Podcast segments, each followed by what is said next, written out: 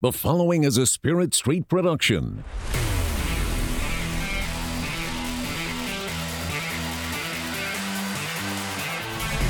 You've discovered your link to the Power Cat Podcast, presented by Fridge Wholesale Liquor.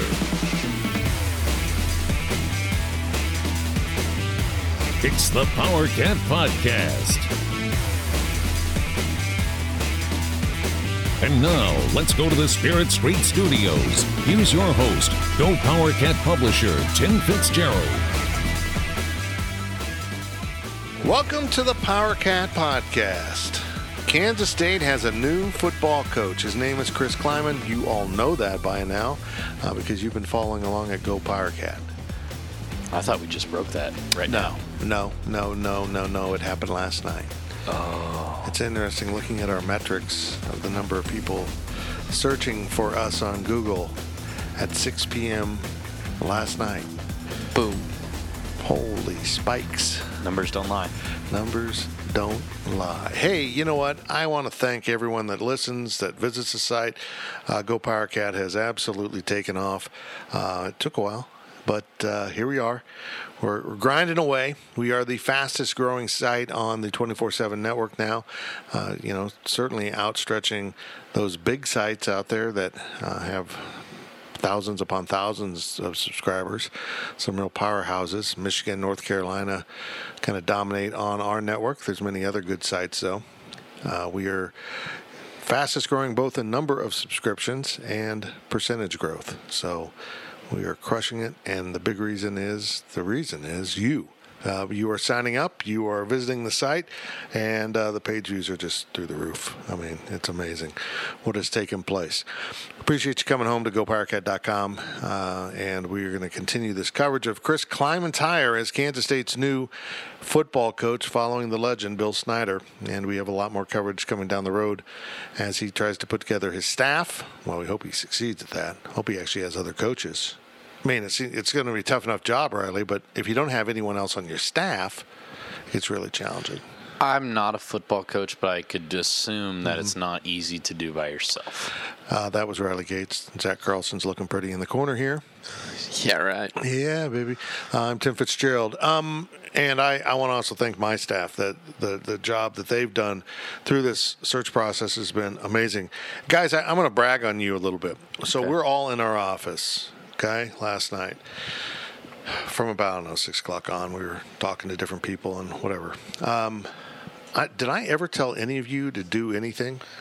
No. Nope. I never, I'd never issued one command and it was like a, a, basketball team on a fast break. Everyone filled their lanes, did what they were supposed to do, and, and the coverage was fantastic. And um, we all have our lanes, and we're going to keep cranking out copy.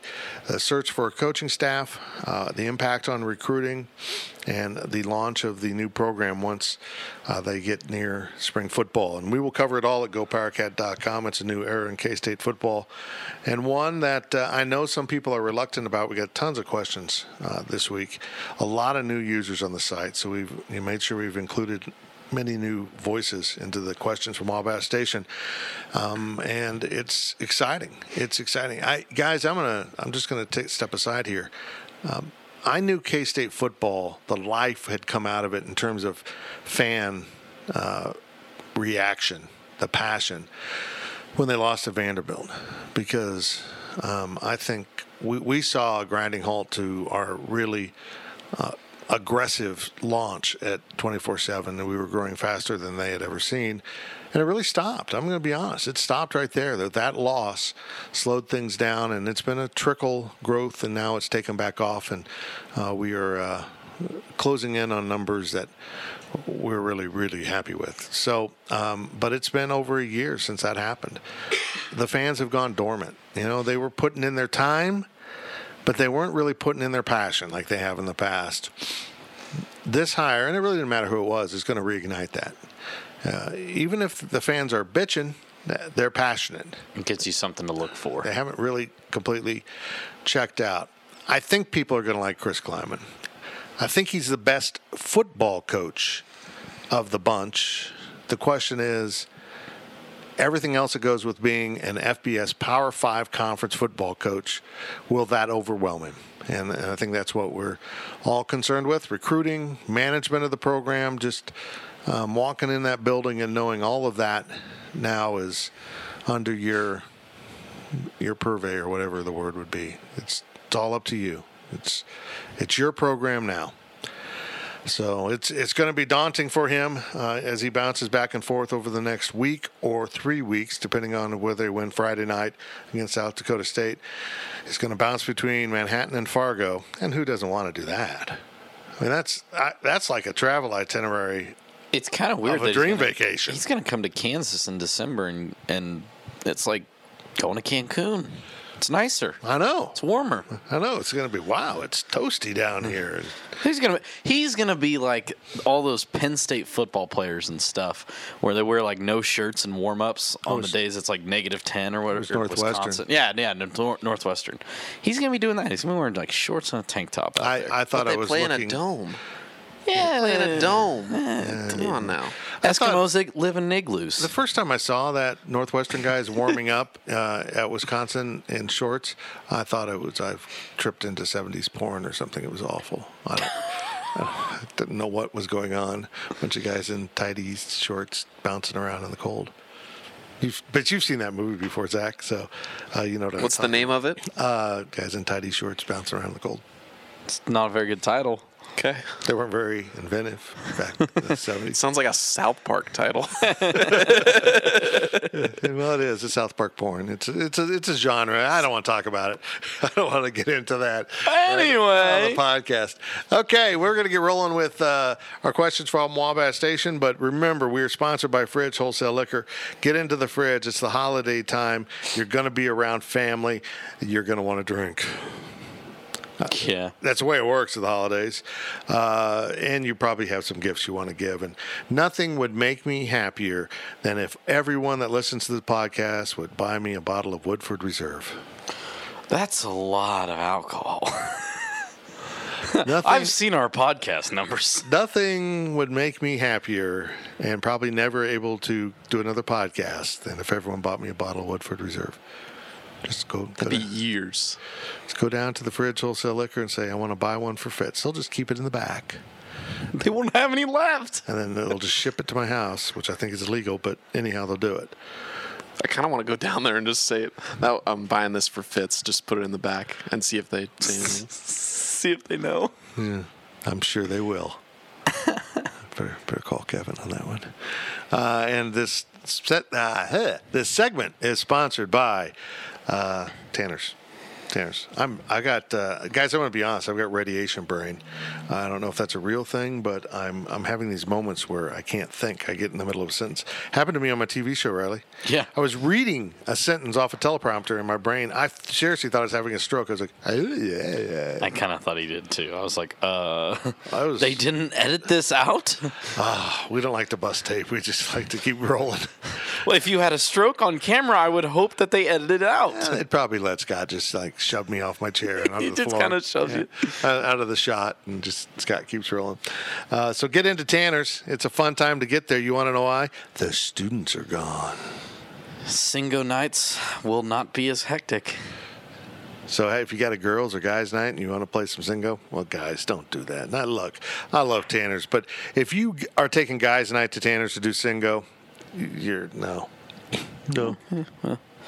It's it's an interesting choice. It's a bold and daring choice, one might say. Yeah. Anyhow, Singo is wildly popular, just not with me. Here we go. Questions from Wabash Station. Here's our MC Zach. From Darren Sproles superfan, give your honest, unbiased opinion of the hire. Oh man. Um initially I was, was kind of like really? That was the initial thought. Um u- unbiased, I kind of like it, you know. Uh, I really I think it's a I think it's one that you can get behind as a fan. I think it's one that you can this is a guy that's going to fit into this system. It's a guy that's going to um, he's going to know what this is all about. You know, that's one of the biggest things out there is that Ron Prince didn't didn't appreciate what Coach Snyder did, didn't appreciate what K State football was, and tried to make it his own.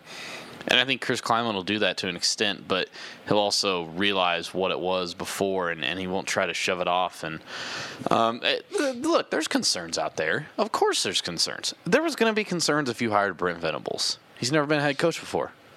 Is he How- emotionally able to do it? How, how can that be not a concern? So every single coach in, a, in the country has concerns. Um, and to say that he doesn't have concerns is ignorant. To say that his concerns are, are too big to overcome, that's ignorant. I, I think this is one that, that fans really need to get behind and get excited about. And if it, if it pans out, nobody's going to be talking about it, you know, in, in two, three years. Well, keep it keep in mind this. Let me start with this. I uh, I didn't like the Bruce Weber hire, and I stuck with him for four years. So Chris Klieman, after four years, is pretty mediocre. I will write the column calling for him to be fired, and then he'll get really good. Yeah, that's a That's good how it works. Yeah, yeah, I'm good at that. Uh, I I never thought Gene Taylor would actually pull the trigger. No. I, I didn't think. Uh, I I know he knew the amount of backlash that was going to be coming was sitting out there, and actually I don't think it was as bad as what I thought and what he f- probably feared. Um, I didn't think he would do it, and that's why on our last stock report we really thought he'd go with Neil Brown. At the end of the day, he had someone who really wanted it. He's a good coach. He's a likable guy. Probably would have been a good fit here um, but he went with what he views as the sure thing, which I know a lot of people don't understand. And here's how it was explained to me by a source. It was really he he got a list of good coaches. You can't argue that all of these guys that were on that final list were accomplished. I mean, they they knew what they were doing. They can win football games. They have won football games, different levels, different conferences. Uh, really ran the gamut. He basically was an opportunity to, you know, kind of zero in on the hottest coaches and in lesser conferences, all the way down to the Missouri Valley of the FCS level. He knew they all could coach. So it came to an, the next step was who is going to fit here culturally and football wise. That the product we put on the field won't be a shock to the system and the type of program that is run won't run counter to what Bill Snyder did for so many years. And finally, the, the other check mark was is this a pass through job or is this a job they want? They, they m- may not. They may not stay for a prolonged period of time, but if they're successful, are they immediately on the phone with their agent? Okay, what's the next step? Or are they trying to put down roots and really build a program long term? Now, probably it was a big advantage that he knew who this guy was to the core, but he felt like no one else on that list checked all of those things better than Chris Klieman. He wanted to be here. He feels like he'll stay a long time. He knows the fans are going to love him. And hell, he talked about a land grant institution on the damn phone call. My sister texted me, Are you serious? This guy's great. He talked about a land grant institution. Most people don't know what that is. You guys have cows on campus. I like it. Yeah, I mean, when the north wind hits and the and the smell of manure comes across the stadium, he'll walk out and go, "Ah, "I'm home." Yeah, that's exactly the way it's going to go. Yeah, you know. Did I have other preferences? Yeah, I did. Yeah, I I'm did. in the same boat. Yeah, and we really made an effort at Go Powercat to stay out of the process in terms of uh, really kind of advocating for anyone. I didn't. uh, This this didn't feel like the right time for that. Um, it was so not clear cut on who it should be. There was every. I think every candidate who came down the stretch, uh, even going back to Littrell, who turns out wasn't nearly as involved in this thing as uh, what the public probably perceived uh, Littrell and Norvell and Brown and Leavitt and Venables and um, they they all brought things to the table and they all would have been good choices in their own way. But none of that matters to any of us because we're not the guy making the decision and the guy making the decision saw what he needed to see and the guy he he knew. And I don't know if is a question, but I want to cover this real quick. There was a search. This wasn't a charade. This this was a legitimate search. They they talked to it. why. That's Very the next question. very next question. Go, just go ahead and read it. Yeah, from Solid 43. Why waste a whole week searching if you're just going to hire your drinking pal? Uh, wow. I never thought about hiring my drinking pal. You mean I could have hired my drinking pal to work here instead of you guys? I could make you guys my drinking pal. Yeah, but you'd have to start drinking again. Oh yeah, I don't drink right now. Look, there was a search. It was a legitimate search. He did talk to all of these people. He wasn't wasting anyone time, anyone's time. He wasn't wasting money on a search firm. That search firm's on retainer at all times. They helped with the baseball hire. They'll help with whatever hires next at Kansas State. They're just on a retainer. It's part of the cost of doing business at a Power Five major institution. You keep them around all the time. So uh, he went through the process, and you know, I, I, I almost wonder uh, if he had answered some questions differently if Seth Littrell hadn't gone deeper into this thing. He seemed to check a lot of boxes, but he certainly didn't check the box, I want to be at Kansas mm-hmm. State. Mm-hmm. It sounded like I want to be at Kansas State to further my career. Yeah. You know, and, um, uh, but our sources have been pretty clear, and it, you know, Gene Taylor basically kind of covered some of this. It never got to any staffing or salaries or anything. That's all been overblown. Uh, the only person that was off the job was Klieman. Uh, the final two appeared to have been Brown and Klieman, um, and that, that's what it came down to. But there was a legitimate search. I think Neil Brown was close to getting this job. I really, I truly believe Neil Brown was close to getting this job. Uh, just he couldn't get past the fact, probably because of the fit thing. He's a Southern guy, and uh, he wondered about his fit into a land grant institution. I think, I think it, there was without a doubt a search. I mean, um, but this is my opinion, um, and, and maybe Fitz feels differently. I think from the start, Gene Taylor wanted to hire Chris Klieman. I think he probably because he's built his list since yeah. the day he got on campus. I don't. I don't think there's any doubt. And I think he said that he was measuring everyone against Chris Klieman. Right. But there was there was no reason for him to on Monday, the day after Coach Snyder retired, say, "Well, I think Chris Klieman's the guy for the job. Why not just call him now and offer it to him?" You know, that that, that would have been stupid and, and not doing his job. So yeah, I, I do think that maybe he took. Um, you know, uh, whatever other candidates, whether it was Norvell or Littrell, whoever, and talked to him earlier in the process. You know, that way he could get an idea, say who who you know how did they stack up against Chris Klieman, and then we know for a fact because Chris Klieman said it, they didn't talk until Thursday, so it was kind of later in the week. So I really think at the end of or from the start, this has been Chris Klieman, unless I'm more impressed by somebody else, and apparently he wasn't and that and that's just uh, the way it went. So that's how I feel about about this. And so yeah, there was a need for a search, and he didn't just simply say, "I know Chris, hire Chris." From Bootze, is it safe to assume that Gene has support from the donors for this? He wouldn't have been able to make this move otherwise. Is that right? I don't think anyone's going to be entirely happy. I mean, you know, some donors think Bill Snyder should have made the pick. Um, I, you know, I totally disagree with that. So we'll see how it all works out. It really, no matter who it is, if it had been this guy or that guy or Sean or someone else, uh, Riley Gates. Oh, do you think I was in the mix? I do. I do think I saw it on another website.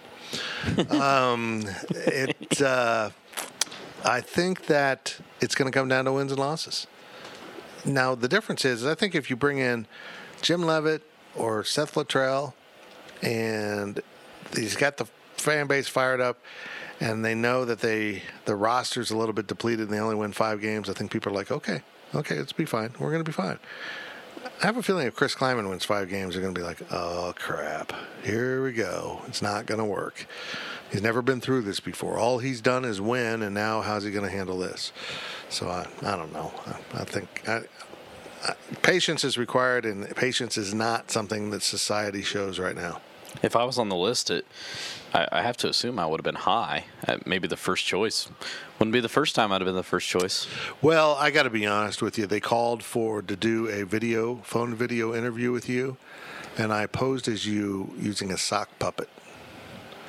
I, I drew and they bought that. I drew your face on a sock and made the sock talk. I got to question Gene Taylor's uh, ability at this point. Then You're, you should probably think, "Wow, Fitz, you're good at doing sock puppets." If they actually thought it was me. Wow. Wow. from, this is a new one from K State. It's in eight, but I think w- he would like me to call him K State Nate. So welcome. Eight. Uh, have you heard any rumblings from dissatisfied boosters? Not really. No, no. Well, a little bit. You know, I think, I think some people are worried that what the previous question was. Gene was just hiring his friend the whole time, wasn't he? So uh, Gene, Gene and Chris Klieman are going to have to overcome that. They are, mm-hmm. and I think it's fair for people to question that, and they need to have. Uh, they need to answer it in the proper way. I don't. I don't blame people for being upset. It, particularly if you're a big donor, you put a lot of money. It. These are the same people that knew Bill Snyder needed to step aside. You are investing in Kansas State football. You want your investment to flourish. Because so, if it doesn't, it's going to take five, six years to recover. Right. And you've built a lot of buildings that aren't serving their purpose, which is win football games. So I, I see why they would want to question things. From Rusty Shackelford, another new one. Uh, welcome. Is that like a? Is that from Caddyshack? I don't know. I don't know. Um, I'm, gonna, I'm, gonna, check. Coach Klieman has has had tremendous success at the FC, FCS level, yet we hear that he hasn't been approached by many other FBS schools prior to his hiring. Why do you think that this is? And surely a group of five school would have had interest in him a long time ago. you know, that's. I think that that's again a very fair point. Um, look, he he's been there for for five years. It's King of the Hill. I knew I knew Rusty Shackelford. Go ahead. What? It's a character on King of the Hill. You're looking at Dale Gribble.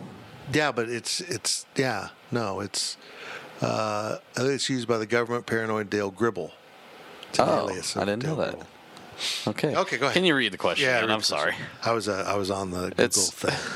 It's why um, has Klieman not been approached by other FBS well, He's only been the head coach for this year five. Yeah, this is fifth year. Um, the first few years, you're going to get that. I'm going to call it the Bruce Weber treatment. You well, know, winning well, with someone else's players. Yeah. Well, the uh, columnist at Fargo um, alluded to the fact that um, he was a he was on Minnesota's list when they hired what's his name, PJ Fleck.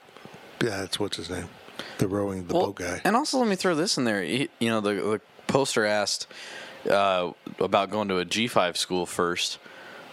The thing is, North Dakota State winning national championships at the FCS level honestly is probably a better situation than going to a bottom tier G5 school. Um, I think if you go there as Chris Klieman, say you win the three national championships and and you say I want to move up a level, and you take this this bottom tier uh, G5 school, um, you know something something like a North or excuse me something like a North Texas that Seth trail kind of came into and it doesn't work, then you sink your career. So, um, the, sometimes the the situation you're in, the, the, grass isn't always greener on the other side. I think, um, and I think that was kind of a situation there. I think he was waiting for the perfect storm, um, the perfect opportunity to come along, and and you can't fault him for not taking a different job just because on paper it sounds better. Some people would make the argument that North Dakota State right now to win the MAC be competitive in the Mountain West. Some people would argue they'd be a mid team in the Big 12. Yeah, exactly. I think for guys like this, they want to be somewhere where football matters, where people are passionate about it. And to go from Fargo to, uh, I don't even know what to say, um, some MAC school where they really don't care. Toledo. Toledo kind of cares. Akron. Akron, Akron. doesn't care. Yeah, Bowling Green. The you know some of these programs have had success, but uh, now they. Um, they, they don't have people lining up to get into the gate. There's not a passion. It's part of the culture in Fargo. When Kansas State played North Dakota State in 2013, I got to tell you, it was eerie being on the other side of that because I've seen the looks on the faces of other fan bases as the purple masses rolled into town. And the Green Horde came into Manhattan on that day. It's yellow. The yellow horde was it really yellow? They were yellow. I mean, they're, they're wearing yellow. They're, they're, both. They all wore yellow. Okay, I saw some green out there, buddy. I mean, like, mostly yellow. That's like saying K State's not white. You know, K State's purple, okay, not let white. Me, let me continue my point. Sorry. And it was impressive, even though I don't know what color it was. they, they were everywhere. They were passionate. Uh, they were filling up bars. They were really good people. um, culturally. You have to be if you're from North Dakota. Yeah, well, you got to be. You just want friends because you might need to hold them for warmth. um, and plus, you know, you could be end up being Canadian at any moment. I mean, honestly, let's let's talk about this. If Canada rolled across the border and claimed North Dakota, what would we do? Okay, CFL champion Chris Klieman. okay. We'll talk to you later. South Dakota, you're now just Dakota. um, so I think there there's so many comparisons between the two programs in that just how it's so important in the community. People are so passionate about it and they're so invested. I think that was important. I don't understand that he was supposed to go do this, get another job. Well, he didn't want to. It took something like this to get him out of there. And maybe he would have stayed in Fargo for 25 years coaching instead of going to a MAC program or, or going to um, a Mountain West program like Wyoming. I guarantee you, Craig Bohl looks at his Wyoming team and thinks, my teams at North Dakota State would have kicked the crap out of this team. And he regrets going, probably.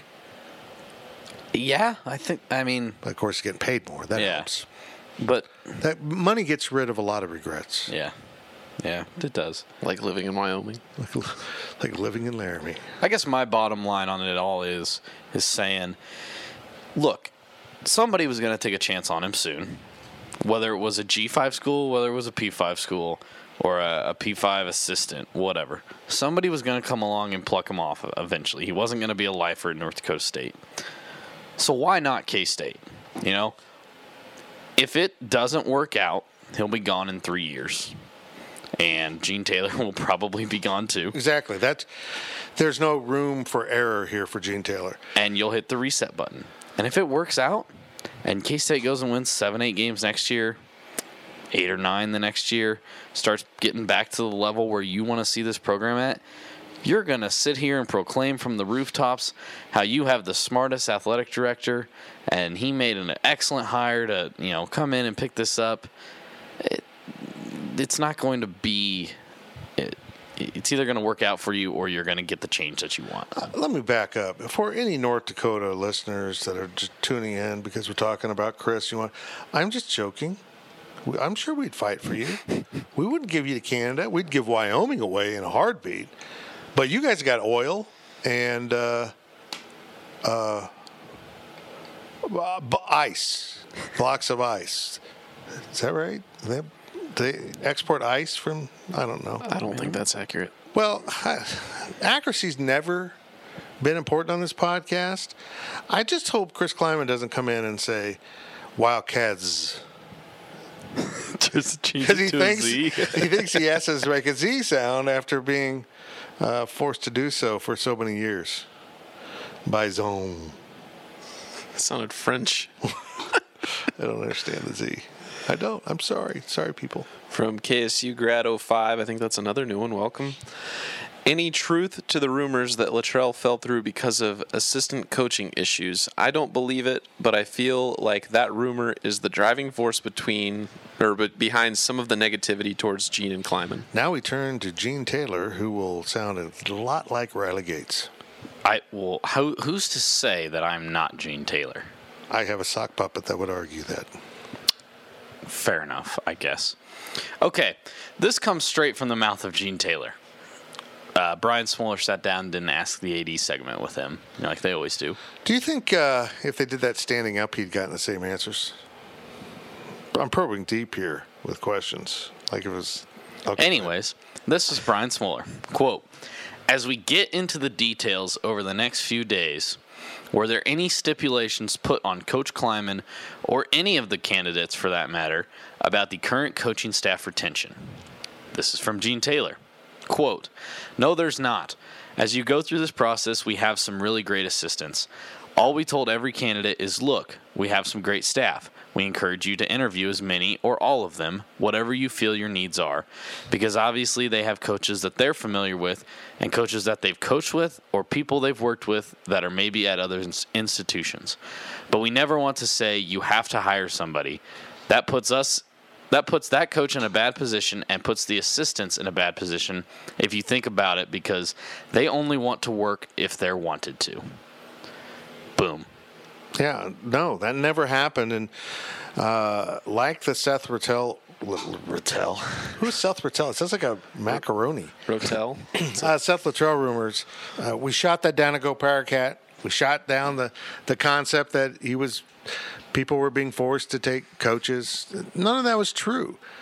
Sometimes people got to stop listening to agents and representatives of people that want jobs or aren't getting the job because they say whatever they need to say to to uh, put their client forward or whoever they're representing the interests of. So, um, no, there's, you know, and Gene, it's a really fascinating interview. Gene gets into a lot of the misreporting that was out there and how it impacted uh, the entire process. Um, you know, coming from a guy who was criticized for getting a story right, I think about it. I, the criticism of me is I got a story right. Um, I I'm very proud of the fact I don't get things wrong, which at the end of the day I was, but he just changed his mind. But um, that's what you know. You ran him off. He wanted the job. So you reported that he wanted the job, and then he took it. Yeah. Well, you know, it's just anyhow. It's just uh, intriguing. Um, those comments. That's a really good interview. It really is. I like Gene Taylor because he he'll just say it. He'll just say it. I mean, he admitted. He said the reporting that was out there was impacting the search. It was negative, Well, I- I mean, it was reported over and over that it was all but done. and that it was done. It was done. And then just because you delete stuff doesn't mean you didn't ever say that. I mean, it it it was widely believed that Seth Littrell had been offered the job and was in negotiations with K State.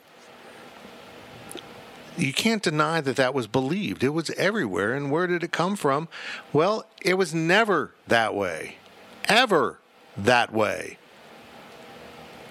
Ah, it's just it's frustrating. From T and Cat, you've written that there were a lot of moving parts going on behind the scenes, discount, discounting Littrell as it sounds like that Gene moved on from him early despite some reports. How close were we to landing Brown, Norvell, or Leavitt before landing Klieman? I think Such a loaded question. Yeah, you know what? I, I'm going to be. I got to do some more sniffing around this. I mean, uh, guys, here's the thing. Last week, late, we honestly were at the point, Wednesday maybe, we were at the point where we said, I think it might be Norvell. And then a few days roll on, we go, maybe Brown, not really. And then I looked at Zach yesterday and I was like, I think it's going to be Jim Leavitt. So Yeah, this it- whole thing was so back and forth. I think Gene Taylor ran a lot of false flag operations here. Was putting out stuff. Um, you know, it. Uh, I don't know where I want to go with this. I suspect that Kansas State got into discussions. I think they really liked Mike Norvell a lot. He was a good fit, good coach. Um, but I think his price tag might have been a little aggressive. I mean, he's at 2.6 at Memphis, and they paid Klieman 2.3, which I think is way too high. But which means they would have needed to pay Norvell about four, probably. yeah, they probably at least I would think you know if you're going to make that jump, at least you want to get into the mid threes, and then you know that's less money to spend on staff. And oh yeah, you don't know what a coach says. That's another part of the negotiation. You know, some people talk about. Um, they want to uh, get. I want a three million dollar salary. And oh, by the way, I want another 2 million for my assistant coaches or whatever. So that's part of the. I think Kansas State got in a little bit deep with Mike Norvell, and it just didn't work out. It just didn't get to where they wanted it to, and I think that's part of what took so long. I know they made a run at Venables, and that was denied. I know they had some real interest in Neal Brown, and, and I think it just came down to they felt safer at that point with Klieman because they they knew it was a more of a known commodity to them. From Teverson, how much say do you think Snyder got in this hire? Not much. I don't. I don't think so. I think they asked for his input, and he said Sean. That honest, that's what happened. He pushed Sean to the very end, um, and you know I think the wording is appropriate input, and I think I think that wasn't appropriate. I think they gave him, a, and this is speculation, I'm not reporting this. I think they gave him a chance. They said, okay, we know what he wants, we know what he said in public. When it comes down to the actual time, who's he going to throw out to us? And if you threw out Sean Snyder, There you go. There was your chance, and, and you You kind of voted for nepotism. Yeah. You voted. You just wanted it based on his last name, and he's your son. Um, I I will sit here and say this. I think if Bill Snyder had strongly advocated on the behalf of Jim Leavitt from the moment they asked him, you know, to consider retirement, if he had said, uh, "Okay, I'll I'll retire on your terms if Jim Leavitt is the next coach," I think Jim Leavitt would be the coach of Kansas State I do too. but it didn't come to that. He didn't really advocate for that until if he did, it was too late. They had moved on, and they were they talked to Leavitt in New York. They liked him, but I think the age was a hurdle there. Um, the temper was a hurdle there. Uh, so, but if he had strongly advocated on his behalf instead of pushing Sean, mentioning bringing Sean back up to the team at the final team meeting, just strange, strange. I, it, and this is why people are like, well, why did he leave? He doesn't understand. The team did not want Sean to be the head coach. They didn't want that, and he was under the impression they would be happy if Sean was their coach. They absolutely didn't want that. So, um, I don't know. And next, the next question, if it's, I don't know if Sean will be on the next staff. I don't think he'll be on the coaching staff. He might be on the support staff, but We'll get into the feature in the second half. Another new one from Dirty Randy seventy seven. I laughed. I laughed so So hard. let's slow down here. Dirty Randy seventy seven. yes, Dirty Randy seventy seven. Do you think there were seventy six other Dirty Randys? Like he just typed in "Dirty Randy" and twenty four seven was like, "Sorry, that's not a unique username." All right, Dirty Randy two, not a unique, not unique. Yeah. Dirty Randy said, three. How do I want people to know that I'm a 41 year old K State fan named Randy? I'm gonna be Dirty Randy, born in '77. I like it. Uh, or he graduated college in '77, and he is a dirty, dirty old dude. I don't know. Okay, I was trying to do the math there. I, did the couldn't math. do it. Come on now. I've I've fallen in love with some of these names that people have chosen. People are a lot better at naming themselves now than they were back in the day. Dirty Randy '77. I like you, Randy. You and I need a party. Okay, welcome. Uh, I wasn't expecting, I wasn't truly expecting Gene to hire Klieman, but I'm okay with it. What does surprise me is the salary. Do you guys think we overpaid, or do you think it was about right? Here's what I'm going to say. I don't necessarily think they. I, I don't hate the price tag they gave him. I think they could have got him a lot cheaper. I think if they had cut it by a million, he still would have jumped at it. What was he making? What's he making now? Three hundred thousand. What? He wasn't. He wasn't making a million. I don't believe. No, I think it's like uh, yeah. I don't know. Maybe it was just someone joking that he was making the point three at Fargo, and now I got the two in front of it. Um, I don't know. Uh, it, it is a FCS program. I mean, the budget's much smaller. I, I think if you had, I, I don't know. Yeah, there's so many things to this. You don't want the perception that you're the cheap program. you know, you don't want the perception that it's not important to you, so we only paid our coach 1.5. But I'm fine with 1.5 and 100k per win. he was making three hundred thousand dollars a year. Okay. You know, I think he could have. What they give him? 2.3, 2, or Two- 2.6? 2.3. I think he could have given him 1.5, and he'd have jumped. 1.5 will accelerate you with every uh, win you get your first year to that. But I don't feel like I'm That'll be your new base. I'm not sitting here looking at his contract like, holy crap, K State, you sunk in your budget. And uh, I'm interested to see what the buyout is. We'll find that out tomorrow. Yeah, we'll find the whole contract details, I assume. Yeah, At the, the contract will be made available tomorrow. And uh, and I, I want to know what the budget is for assistant coaches. If if he has to get an offense coordinator, look, we're talking about Clemson. Two of the candidates, Clemson's defense coordinator getting two, two point five. Um, Oregon's defense coordinator getting one point five to two. I mean, is is it possible that he, he would have the green light to pay an offense coordinator? You know, high six figures, eight hundred thousand. Man, Eric Wolford at at uh, South Carolina is his position coach, and he's at six hundred thousand. So, I mean, th- this thing's whole. This is silly. This is silly. As much as I, I appreciate college football and I believe in the free market, I can't believe that the market is actually driving salaries that are this high. Because athletic departments are going broke. So no, that's not that's not market forces to me. If you're going broke, it's being silly with your money. From Estonia Cat, this is the last question of the first half. Um, I would like to know what it was like for the GPC staff to chase this story. Crazy. Well, Scott's a journalist, so he's he's curious about these things. It was. Why are you giving away his identity? I'm sorry, Scott. It's a screen name. Anyone who knows him knows he lives in Estonia and teaches jur- journalism there. We worked every source we had twice. I mean, we hit up everything from from you, know, you got former players, you got current connections to the program, you got I mean, you got everything, and um, I, I really don't think anybody was trying to mislead us on anything along the way.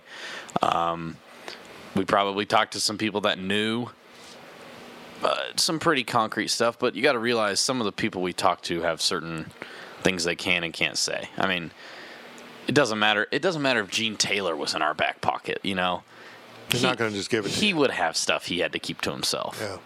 So, but it was a lot of fun. You know, just thinking about all the different possibilities. You know, um, when we brought up Leavitt, you know, we're talking about potential Leavitt guy. Okay, well, who would he bring in?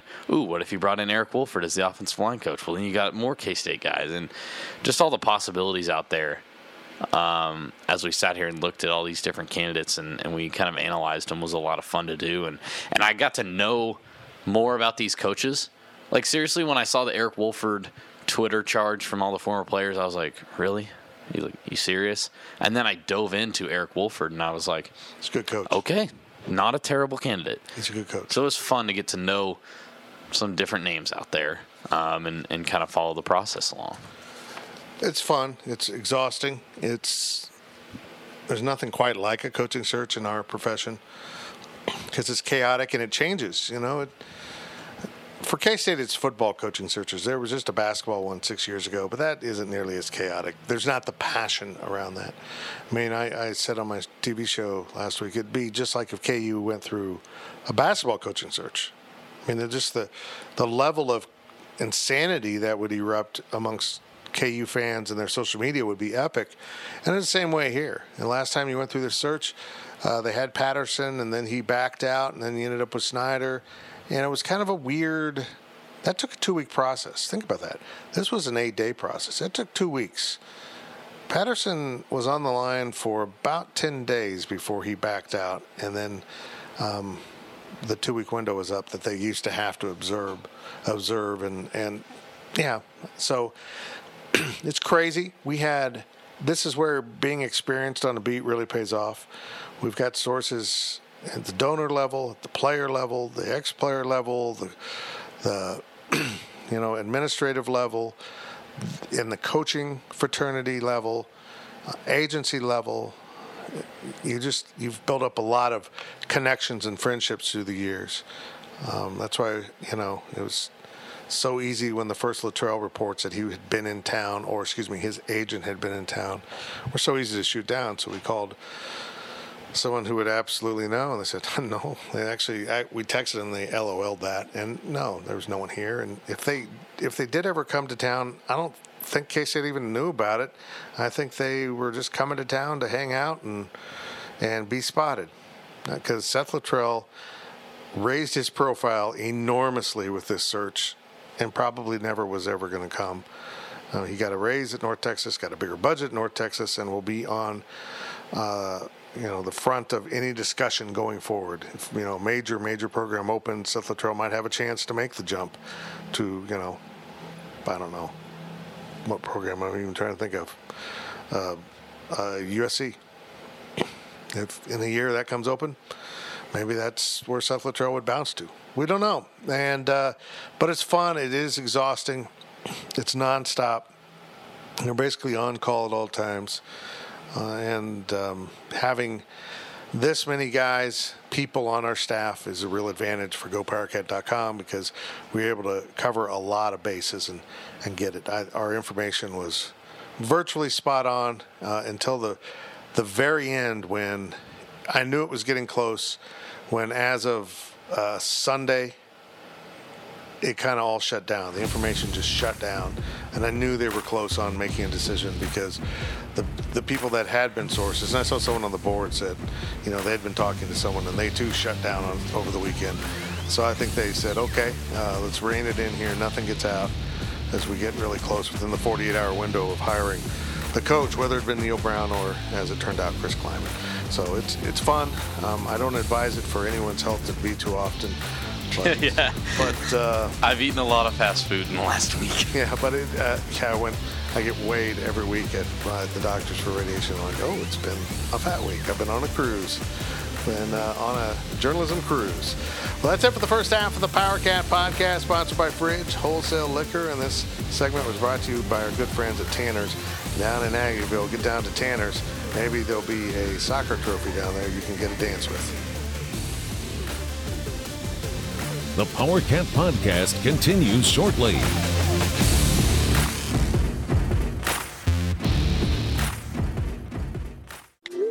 I'm trying to get a group text in on what everybody wants on the liquor store run, but my phone keeps autocorrecting liquor store to the fridge. A fridge or the fridge? The fridge.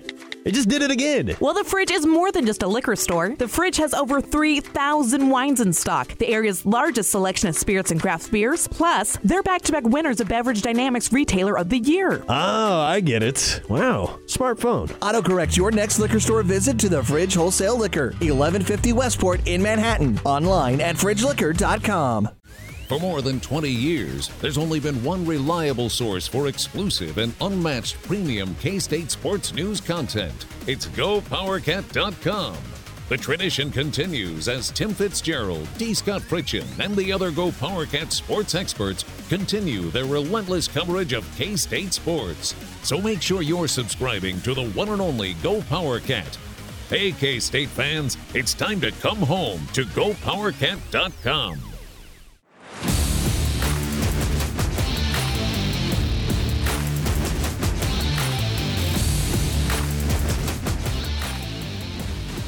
We now return to the Power Cat Podcast. Welcome back to the Power Cat Podcast, sponsored by Fridge Wholesale Liquor. We went a little long in the first segment. It's not really long. Tyler Dryling pointed out we used to do epic podcasts, three hours long.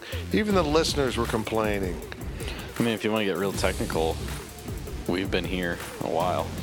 Yeah, but we're, what we're doing is uh, record, work, record, work, record, and then I'll put up the podcast. Yeah. I don't know. I'm anxious to meet him. Not anxious. I'm excited to meet Chris Klieman. I Oh, I want. thought you were talking about Tyler Dryling. I, Yeah, I I was know like- Tyler Dryling. Well, I'd go meet him when he's in Hawaii. That's kind of nice. Is he back in Hawaii yet? Yeah. He's been back there for I, like dude, I three have no weeks. idea. He's only here for a week. I don't. I don't st- stalk his social media as much as I should. Now he's in Hawaii. He doesn't tweet as much Hawaii stuff as he does hot takes about K State's coaching search. Yeah, well, there's pretty good hot takes out there. Like how Neal Brown looks like Pete Hughes. That was weird. That was uncanny. If he had hired Neal Brown, we would have had problems on campus. Everyone would think the coaches were the other guy.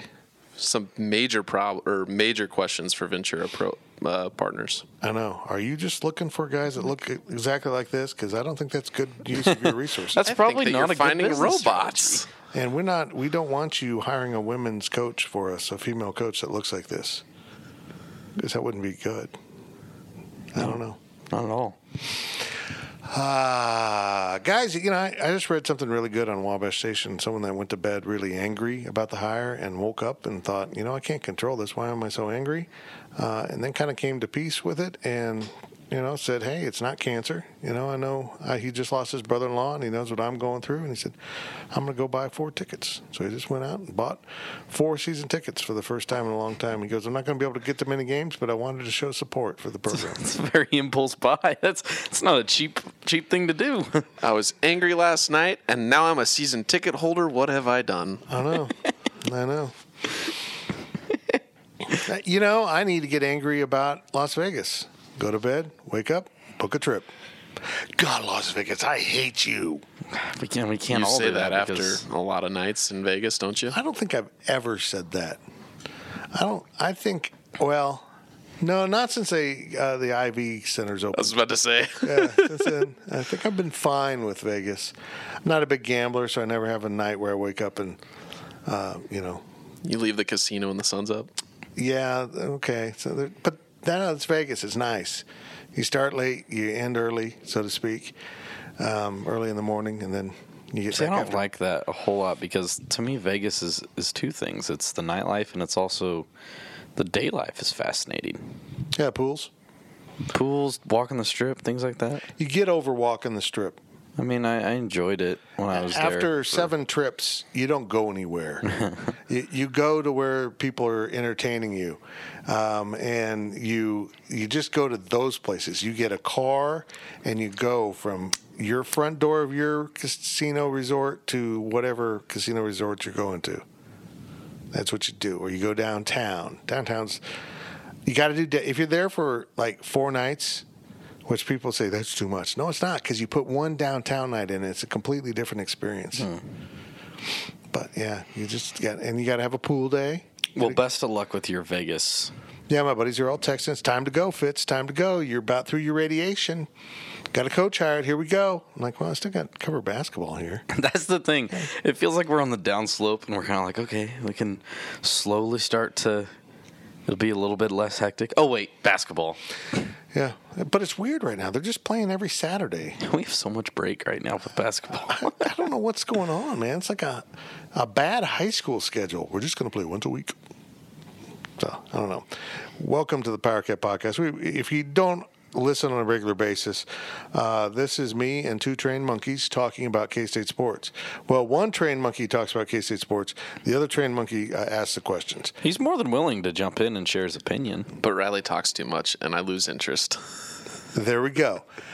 Let's. That's I'm giving the people what they want. Zach doesn't say much, but man, he drops a hammer when he does.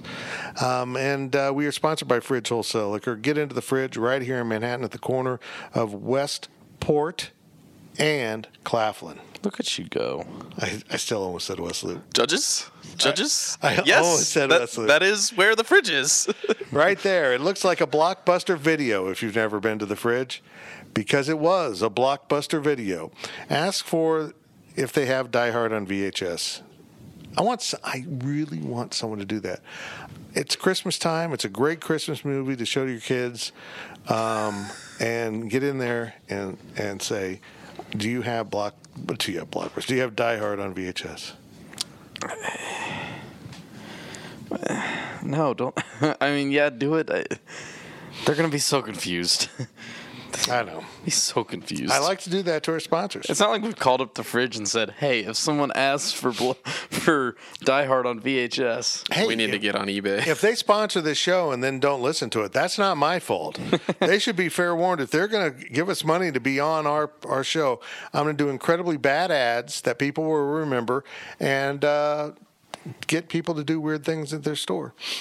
Fair enough." Okay, there we go. Go to the fridge. This segment sponsored by Wahoo Fire and Ice Grill. Incredible people. If you're planning something for Christmas, um, think about doing it at Wahoo. You better get on the books. They got a nice little private room. Uh, we'll seat about uh, 12, 16 sober people and 38 drunk people. So get into uh, Wahoo because you know you're more flexible when you're inebriated. Zach, you can just kind of wedge into corners.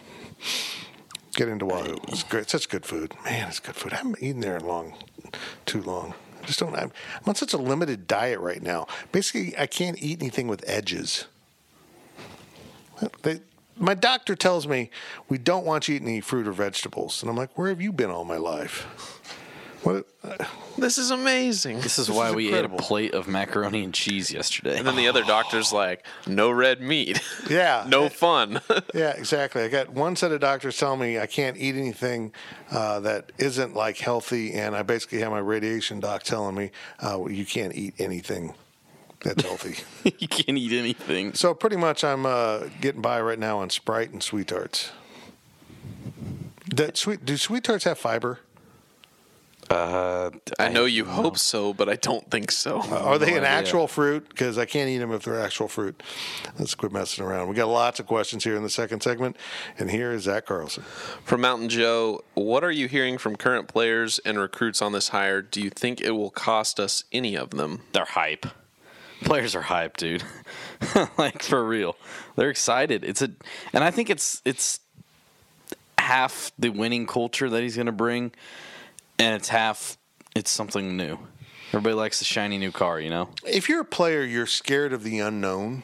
You know, you don't know what's a new coach going to come in here thinking. Are they going to run a completely different system? I was recruit, recruited to do this and that, and I think they're at comfort knowing what North Dakota State wants to do isn't radically different than what Bill Snyder offense wants to do. Hopefully, less predictable than that offense has been the last few years. But uh, they know that if they were recruited to Kansas State, all of a sudden they're not a, a a toy that doesn't belong in the toy box anymore. They know they're going to have a chance.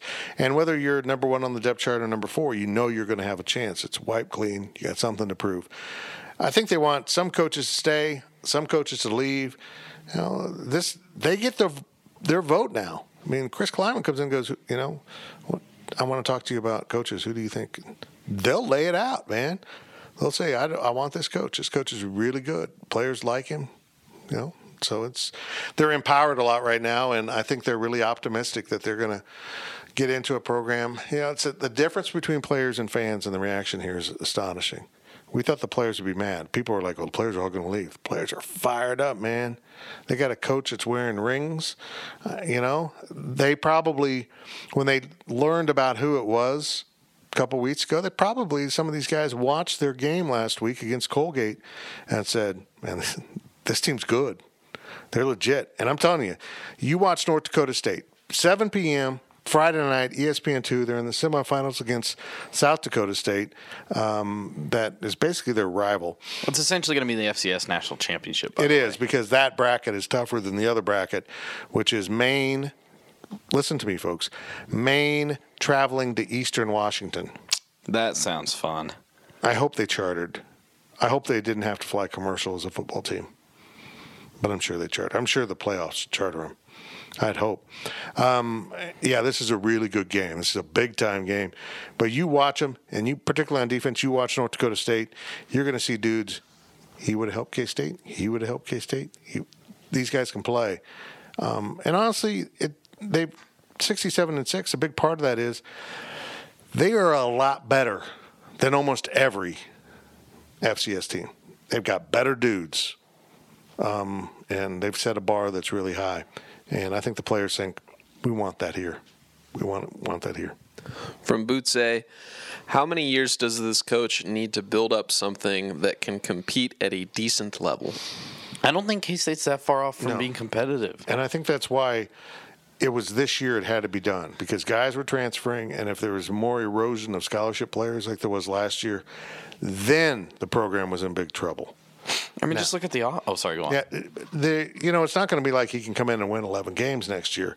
There's a couple years of recruiting that really need to take place. But if he can come in, if they can save this recruiting class, and he's going to be on campus quite a bit here, um, I think you know this whole thing about him sticking around up there is true. But a lot of the coaching is going to fall on his staff. Uh, you know they're going to get through Friday, and then uh, but he's going to be here Wednesday and maybe Thursday. They'll get through Friday's game uh, and then he'll have a little break because it's a two week window before the championship in Frisco. Um, uh, I, he's got to get something done in this early class. And honestly, I think they're going to need to hit the JUCO ranks a little bit harder than you normally want to. I'm not talking 12 guys. Maybe they can go get find six or seven guys that can help the team immediately. If they do that, I think that'll be okay. If they can retain players, you know, I, Alex Barnes is probably gone, uh, going to the NFL. Here he's getting good feedback, waiting on his. Needs to get a really you know, professionally timed, electronically timed, 40 time under his belt, and if that goes well, he's going to go. Um, but if you can get him back, man, Alex Barnes in that North, North Dakota State offense would be effective if that's what he's going to run. Picture this Last Chance U, Part 5. K State coach Chris Klieman is in the school. Oh, wait, no. We don't know where it's going to be yet. They'll probably move it. Do you think they're only doing two seasons in Independence? I think they'll probably just do two seasons and move on, like they did with well, EMCC. Uh, that wasn't the plan. EMCC said we're done with you. Oh, they did. Yeah, I think I Independence is probably about to say we're done with you too. Yeah, they didn't have a great year. Well, I don't even know. I, I mean, I don't know it off the top of my head. I just know they lost a significant amount. I just know we went to one game this year. It was their first game. They won it, and that was the only game they won for a while. I think. Yeah, wasn't great. Wow. I'm still hoping we're on that that tape. You wore a lime green shirt. You specifically to be on that tape. they're going to cut around you. They on this? knew. How did we get on this? I'm sorry, that was my fault. Yeah, I don't know. Um, oddly, I read something about KU trying to get inroads at Independence. I'm telling you what, uh, Independence is recruiting any and everyone. If you're not in jail, you can play there. Yeah. And unfortunately, they lost some guys because they had to go to jail. Um, and I, that's. Uh, I'm. I don't have my normal hangups with junior colleges, but that's not the junior college I want to spend a lot of time Yeah. recruiting.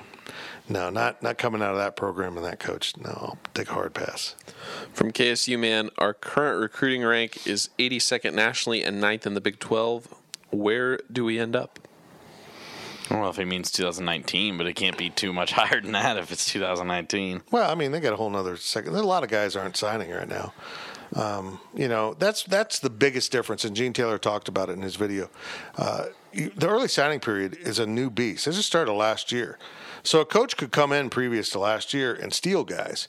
I know you're verbally committed, but I want to talk to you. And then lo and behold, happen in K State all the time. They switch right before the February signing period. That's a long time to hold on to people. That's why they in- installed this. And it really puts programs like Kansas State that are going through a coaching search right now or coaching change right now at a disadvantage because because a good chunk of the market is locked up. Now, I see an advantage in it from this standpoint. You don't waste time on those guys. You you might have gotten one or two guys to switch, but you're probably talking to 10 to 12 guys about it. You're done. They're off the table. Onward you go. You go find the guys that are still out there. And and the whole transfer market now becomes a bigger deal. Um, You know, uh, there might be some fifth year transfers on this roster next year. Some guys that can come in. It's going to be new for everyone. Maybe some from North Dakota State. You just don't know. I'm telling you, there's some dudes up there that could play at this level. They just didn't get the opportunity. You know, it's not like Kansas State is the only magical place where they find people that were missed in recruiting and they end up being pretty good. Carson Wentz ended up at North Dakota State because nobody else was really after him. Uh, he turned out to be okay. Pretty good football player. Although you wouldn't know it by watching the Eagles this year.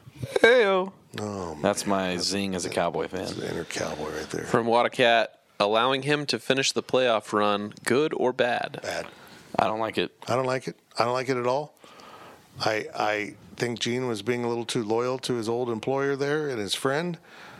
Um, I I don't like it. That's my one biggest hang up. I like the other side of it is is that it's a three hour commercial every time they play That is for K State. very true. Um, and, you know, Friday night they're on ESPN two. The other f- semifinals on Saturday afternoon on ESPN two. Um, and Friday night, that's that's going to be a good window. Um, a lot of people are going to watch that game, and not just K State fans. Other people that are college football fans are going, okay, what's this guy about? What's this team about? Why would K State go hire a dude from Division two? It's not Division two, people. It's let's let's clarify this. They are not Division two. Division two is a whole different thing. It's Fort Hays State. That's Fort Hays State. North Dakota State is a Division One athletic program, just like Kansas State. The football part of Division One. So North Dakota State competes in the NCAA tournament.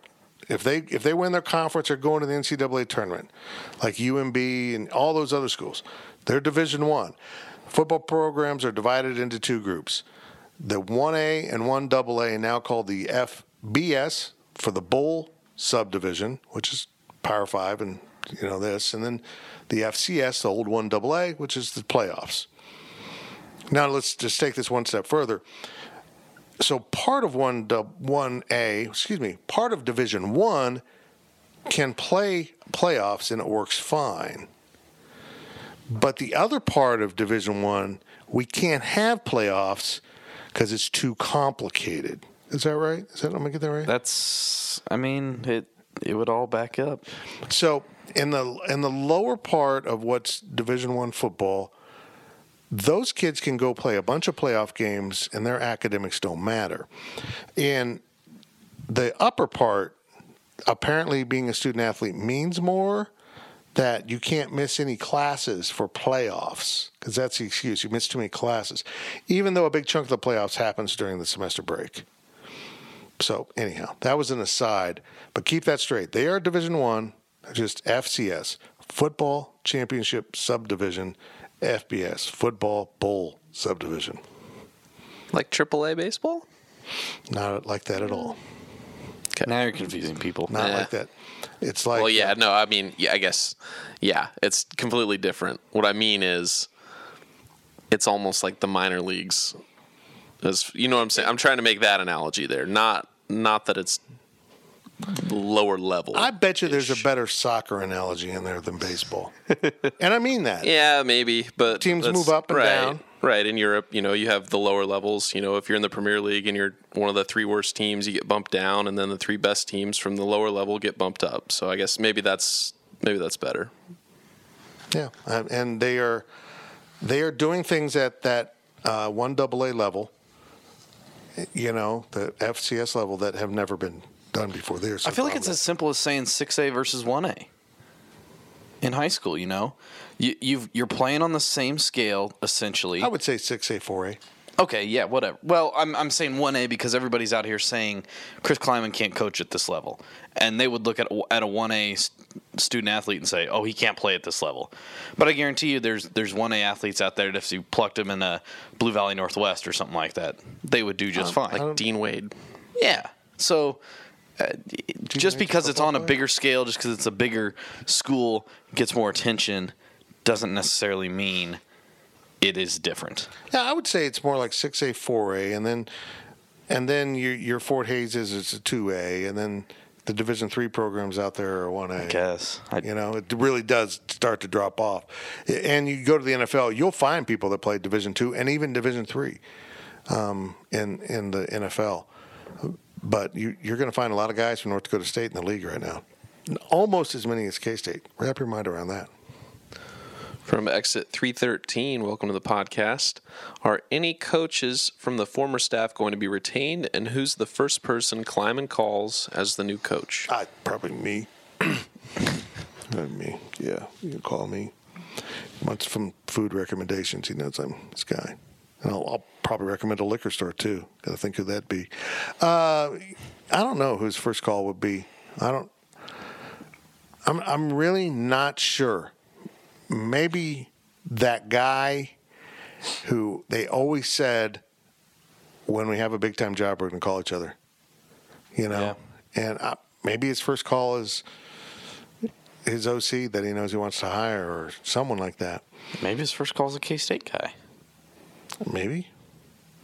There's some K State guys out there on the market. I don't know. I, I just I don't know the dude well enough yet to know who he's going to call. Maybe he's just recruits. Maybe he's just picking through the uh, commitment, saying, "Hey, I got a bunch of rings. They go bling bling bling. Come play for me." That seems like a pretty simplistic uh, pitch there, but uh, you know, bling bling bling sounds pretty good to me. In terms of offensive coaches, I don't see, I don't see anybody except for maybe Collin getting retained, and I think that's more Well, his I, name. I think maybe someone on the defensive side. I said offensive. Oh, I'm sorry, I didn't hear the offensive. Yeah, I think offensive is going to be pretty limited. I really do. I, and, and honestly, there's no statistical reason that you should say Collin Klein. I mean, I think it's because you know that he's a bright mind, and maybe with a little bit more experience under his belt, Where did he coach uh, a couple years ago? he did coach at Northern Iowa. Where's Chris Klieman from? Northern Oh Iowa. yeah, okay. I was trying to think way back. Yeah, that's his alma mater. So, yeah, I don't know. That- Just throwing that out there. He's probably was well aware. I mean, that's the league of what he did there. So I imagine Collin will be around. I just, I have no inside knowledge on this yet because I mean, Klieman hasn't weighed in on this probably, but I, I think Seiler and Norwood are in pretty good shape. I think K State's defense for what it was working with, particularly overall talent and injury depleted talent, did a pretty good job. I think they're in pretty good shape. We'll see. But like Gene Taylor said, no candidate has any obligation to keep any one of these coaches. They were simply asking people to give them a look and talk to them. Don't just throw them out. Which is exactly how I ended up with Riley. Makes sense. Yeah. Another new one from Wildcat Firefighter. No, actually, he's not new. He's been around. Has he been around? No, He just doesn't post on New on the podcast. thread. no. He cha- he he DM'd me to change his name. Oh. So I'm not going to say who it is, but it is someone that has been on He changed his name. for the correction. And and again, if you want to change your screen name, if it sucks or you're one of those anon people, please change your name if you're an anon. Uh, just hit me up on the direct messages or email me at tim.fitzgerald at gopowercat.com. There's a dot in the middle of my name. I don't know why we did that, but I did that. Just email me. It's a and- common email I naming know. system. I know. For a bigger company, there's six of us. Sorry. Yeah, I know. Um, so anyhow, uh, email me or hit me up on direct message. We'll get you a new screen name. It's pretty easy. I just change someone to uh, uh, gorilla underscore cat, which seems a little conflict to me. Be a gorilla and a cat, but you know, hey, if it works for you. Uh, his question is, or her question is, what type of qualities do you see Klieman having that are the same as Coach Snyder, and what differs? I think this was a big part of it, guys. Discipline, family, commitment, um, you know, character. The 16 goals maybe defined differently, but they'll be there. Wouldn't surprise me if they stay up. Um, I I think that I think that was a big part of this for Gene Taylor, that there won't be a culture shock. You know, it's not going to turn into, uh, you know, I don't even know, Oregon under Chip Kelly. Right. You know, it's not going to be culture shock. It's going to be very similar. I can almost guarantee you that Capac will persist.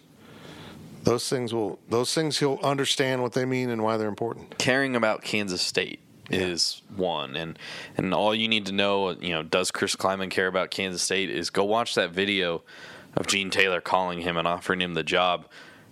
A, he doesn't waste a second answering him. B, it's not, yeah, I'll take the job or or something like that. It's I would love to be the next. I'm jacked. Yeah, I'm jacked. I so it, it's I, I think that you have a guy here that is is really excited about what he gets to do um, and is going to approach this with an enthusiasm. So many people are out here saying, "Oh, we need this young-minded coach, this 37, 38, 40 year old." You've got a 51 year old with the excitement level of a 25 year old. It seems Yeah, like. I mean, that's that that thing's so overplayed. It is. Look, Lincoln Riley inherited the best roster, you know, and the and the most dominant program as of late in the conference. It's easy to be successful. You know, if you plop Lincoln Riley down, um, let's say he had to go to Texas Tech and pick up there, would he be doing what he's doing? No, he wouldn't be doing. You know. But how did Cliff Kingsbury do? It remind Exactly. me? Yeah, that's about as young and He was fired by his alma mater. yeah, that's about as, uh, you know, fits that criteria as about as well as you want to. That's the best quarterback coach in the country right there. yeah, he, he can flat out coach, but he's not a head coach. He's a great offense coordinator, but he's not a head coach. Those qualities are much different. Um, to be a head coach, there's there's a whole nother level there. So come on, it's. It, I want someone with some experience too that's been around the block. From Limestone Silo, what's your ceiling and what is your floor expectation for number of wins in year one for Klieman? Uh, zero and fifteen. There we go. I'm gonna be right. I mean, yeah, if you're going to cast that net, I'm going to be right. You're going to be right in the middle there. I'm going to say, I'm going to say nine is the ceiling, four is the floor. I was going the exact same place. You look at that schedule next year. Nicholls State, he knows Nicholls State's pretty good. I mean, they go in and beat people at this level. He, know, he knows how that works. Bowling Green, going to have a new coach, so that's probably very winnable. And oh, hey, you get to go to Mississippi State. Go for it and have fun, coach. But he's not going to be scared of that because he's gone places with that FCS team that nobody apparently respects and won games. Yeah. And his players, his players will know that. This dude has taken lesser respected troops into battle and they've won. We want to follow this dude to, to Starkville and see if we can win. And and I think the Big 12 is not. I, now I'm going to say this, and then it's gonna I'm going to be completely wrong. I But- do that all the time. Go ahead. I don't see a world in where K State's just so far out of the pack. You know, I think Texas and Oklahoma will be really good teams. Um, but we and we've criticized this year's team a lot. But let's be real, they were five and seven, but honestly could have been seven and five, eight and four, maybe even. I mean, th- this team has talent. Okay, you get the right guys coaching them, you get the right attitude inside the program you're going to get back to that to that mark. If he can solve the internal drama, the calm all that crap down, all the nonsense that was going on behind the scenes, um, and that'll play into who's retained and who's not. If he gets everyone back on the same page, if he can make football fun while keeping it serious and you know disciplined, not jacking around time. Guys aren't having fun. Football's just not fun. It's just pure tedious. It's hard to get up. They look like they don't care at times because they're worn out mentally and physically. Um, so if he can find that balance, like Bill Snyder did in the early days, um, I think they're going to be in really good shape. But he does need to go find some solutions pretty quickly. Uh, he's got a good quarterback, and that's half the battle. If you're Skylar Thompson and you look at what he's done with quarterbacks at a lower level, you are freaking fired up. He's preparing guys for the league. His quarterback right now, what's his name again? Easton, excuse me, Easton Stick. Is that is a throat clearing thing in there? Is that Sorry, like a I- North I had, Dakota like, thing? I had like Is that like- spit accumulating. Oh, And okay. Uh, yeah, it. that guy might play in the league too. I mean, so if He'll you're, get a shot. if you're Skylar Thompson, you're looking at this and go, "Yeah, I'm all in, man. I'm all in." That's right. Like From tweeted. AZCat05, last question of the second half. What advice would you give Chris Klieman to be successful at K State? Don't Ron Prince it, and that means more than than it means on the surface. Yeah. Because we've heard um, the horror stories, quote unquote, of what he did. You know, coming in and, and saying that this was all about him, this was his program now, and and it is. I'm not encouraging Chris Klieman to to bow down to Bill Snyder and to do literally everything the way that Bill Snyder did it. Clearly, that was not exactly the the There's right a, way. There's a more healthy balance. Right. But don't forget what where it came from. Don't lose your connection to the fan base because you've already got some people a little bit iffy. You know, "Eh, I don't know about this FCS guy. But if you come in and you completely wipe out everything Bill Snyder did and, and you just don't even acknowledge it, um, you're going to find yourself distanced pretty fast. So find that happy balance and, and get the fans really excited about you. Amen, brother. Well, that's it for the second half of the Power Cat podcast, sponsored by Fridge Wholesale Liquor, and and our sponsor this half was Wahoo Fire and Ice Grill. We got the overtime for you newcomers to this. Uh, we do the first half, the second half, and what's what do we got cooking in the overtime? A little bit of everything. Serious questions? A Little a couple serious, a lot of fun. Do we have some uh, quick hitters? No, no quick hitter. Well, there were a couple quick hitters asked, but yeah, Didn't like them. didn't like them this week. Do you like socks or sandals? That's it for the, the second half of the Power Cat podcast. We'll be right back.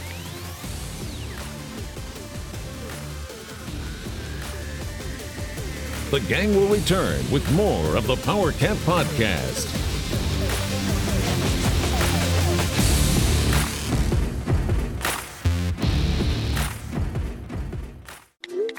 I'm trying to get a group text in on what everybody wants on the liquor store run, but my phone keeps autocorrecting liquor store to the fridge. A fridge or the fridge? The fridge. It just did it again. Well, the fridge is more than just a liquor store. The fridge has over 3,000 wines in stock, the area's largest selection of spirits and craft beers. Plus, they're back to back winners of Beverage Dynamics Retailer of the Year. Oh, I get it. Wow, smartphone. Autocorrect your next liquor store visit to the Fridge Wholesale Liquor, 1150 Westport in Manhattan. Online at fridgeliquor.com.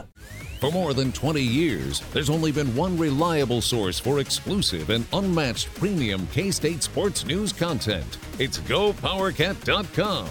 The tradition continues as Tim Fitzgerald, D. Scott Fritchen, and the other Go PowerCat sports experts continue their relentless coverage of K State sports. So make sure you're subscribing to the one and only Go PowerCat. Hey, K State fans, it's time to come home to GoPowerCat.com.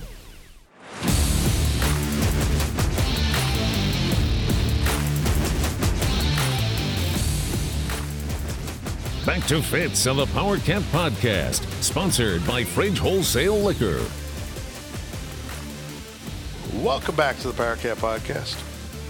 We're just hanging out here at the world headquarters in downtown Manhattan. It's good to have an office.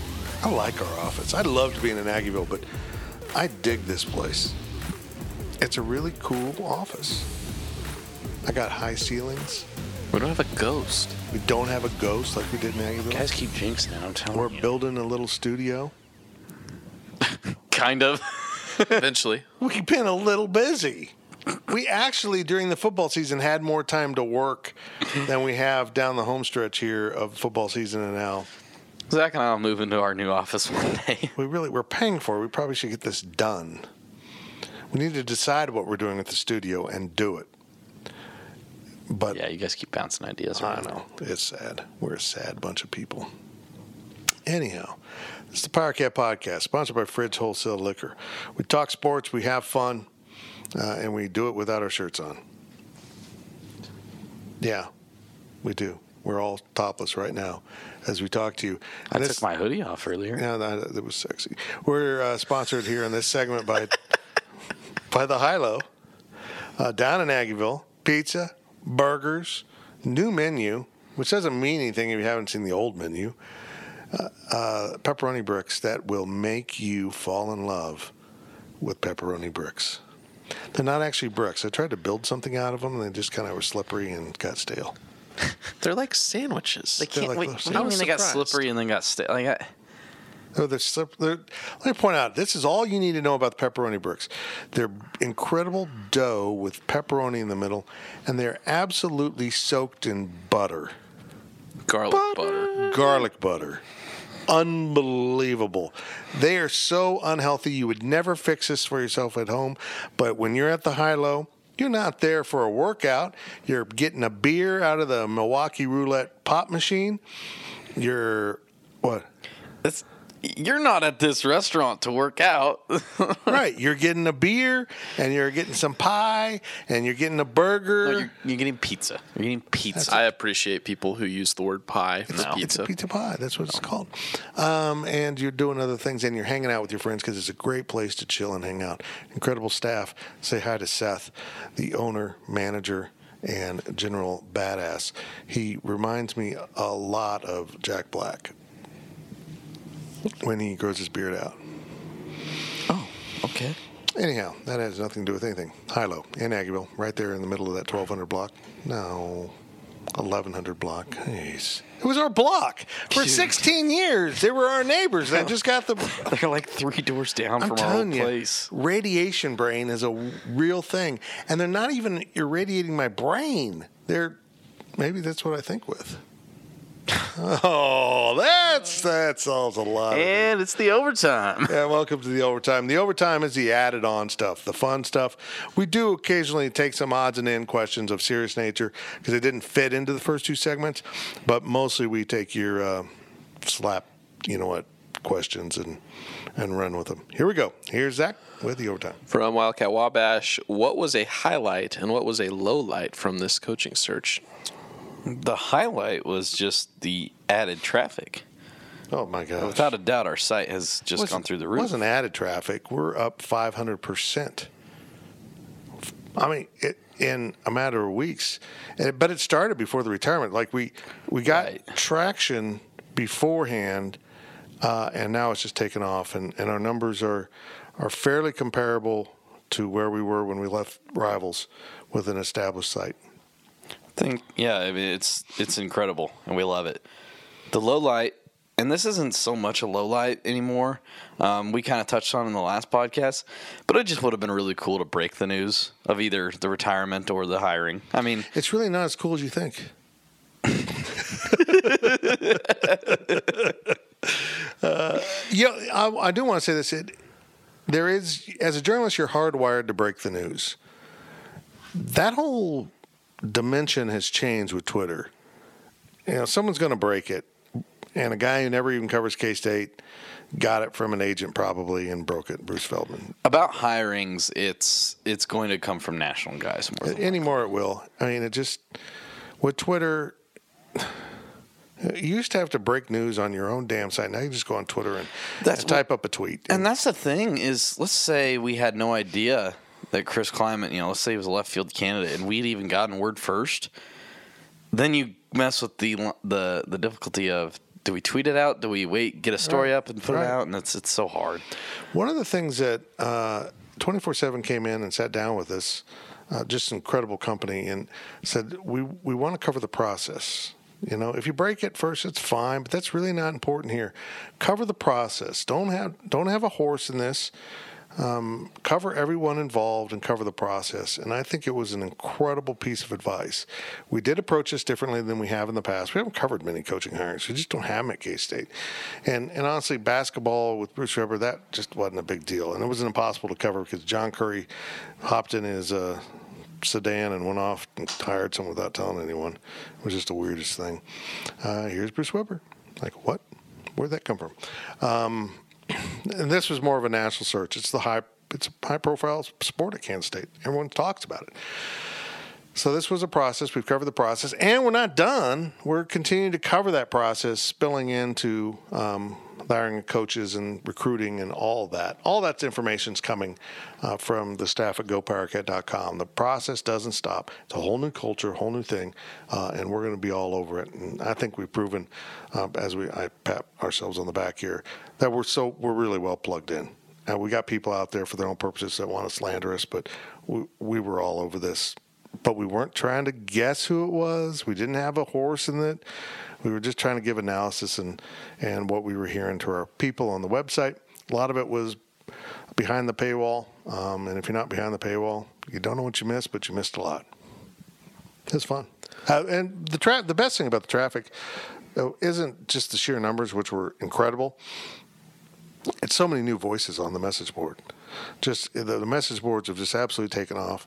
We have, you know, some friendly arguments going on on you know certain topics, Klieman and salary and those things. But they're still, for the most part, really respectful.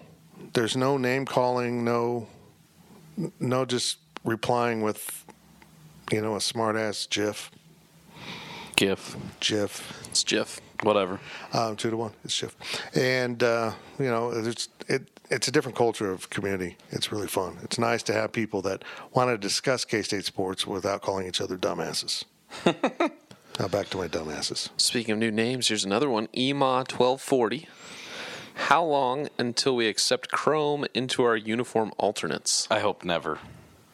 I hate Chrome. Yeah, It's not a color. it's a good browser. That's what I first saw when I read like, it. Why are we like, talking about browsers? I'm not a big Chrome fan. Um, I I kind of just I want alternates without being wacky. That's what I'm saying. You, you don't have to go over the top. I don't want Oregon stuff where I don't want I don't ever want to use a non-school color unle- unless it's something that makes sense like black. S- Silver's not a school color, but it's been incorporated into the colors. But you know, I, I just don't want something weird out there where you're just like, why are you wearing that again? K State fans are so starved for an alternate right now that they would take anything. And I'm here to tell you those oversized logos on helmets are utterly, utterly ugly and ridiculous. But K State fans would be all over it if they got it, and I would hate that. K- but K State fans, you don't have to do that. They'll be excited if you wear a white helmet with a purple power cat. well, yeah, that will be saying. just crazy to do that on the road. Wear white pants, white shirt, white helmet. Nothing crazy at all. God, so I sexy. feel like Chrome is kind of. It was cool like a couple years ago. It's kind of like first it was like the matte helmets, you know, the flat looking helmets. Then it was Chrome. Matte helmets are still cool. They're still cool, but matte became a thing first. Yeah. I think is what I'm saying. And then you had kind of Oregon and TCU did the Chrome. A few others jumped in, but I don't think that there's that many Chrome. It was it's it peaked and it's it's died off a little bit. Not that it's not an, an option. Those lavender chrome things TCU wears once in a while. I liked them at first, and then I'm like, oh, these guys, no. I just think it's ridiculous Uh, you wearing know, a mirror on your helmet on your, on over your uh, head. Thanksgiving, we ran a great feature. yeah. Oh, hold on. I can see myself in your helmet. Uh, by D. Scott Fritchen. He talked to uh, Matt Stanley, who did Stanimal on Twitter, who did some great things. And he, he's right in my wheelhouse of what he wants. Nothing wacky. You know, there's no cat claw scratches or, you know, like Oregon's got the wings everywhere. None of that. It was all pretty much the Power Cat. Uh, people loved the black helmet with the silver Power Cat. I liked the white helmet with the purple Power Cat. Uh, the purple helmet with the white Power Cat. Just simple changes for me. Um, and and maybe one throwback. There was different varieties there. Um, Oh yeah, back to the classic K State football. Would you No go win back to the. Stan Parrish Cats? No, that was horrible. That wasn't attractive then. Okay, They looked like giant grapes. just cu- just They It curious. an all pro. That was horrible. I hated that. I just meant the helmet itself. no, I hated it, and I still hate it. And Okay. it represents such a miserable. That's what I was trying to get at. Was would you, if it was an alternate and it was done to kind of ramp it up, would you want to go back? Guy almost killed? K State football. Why would you bring back anything to remind anyone of that?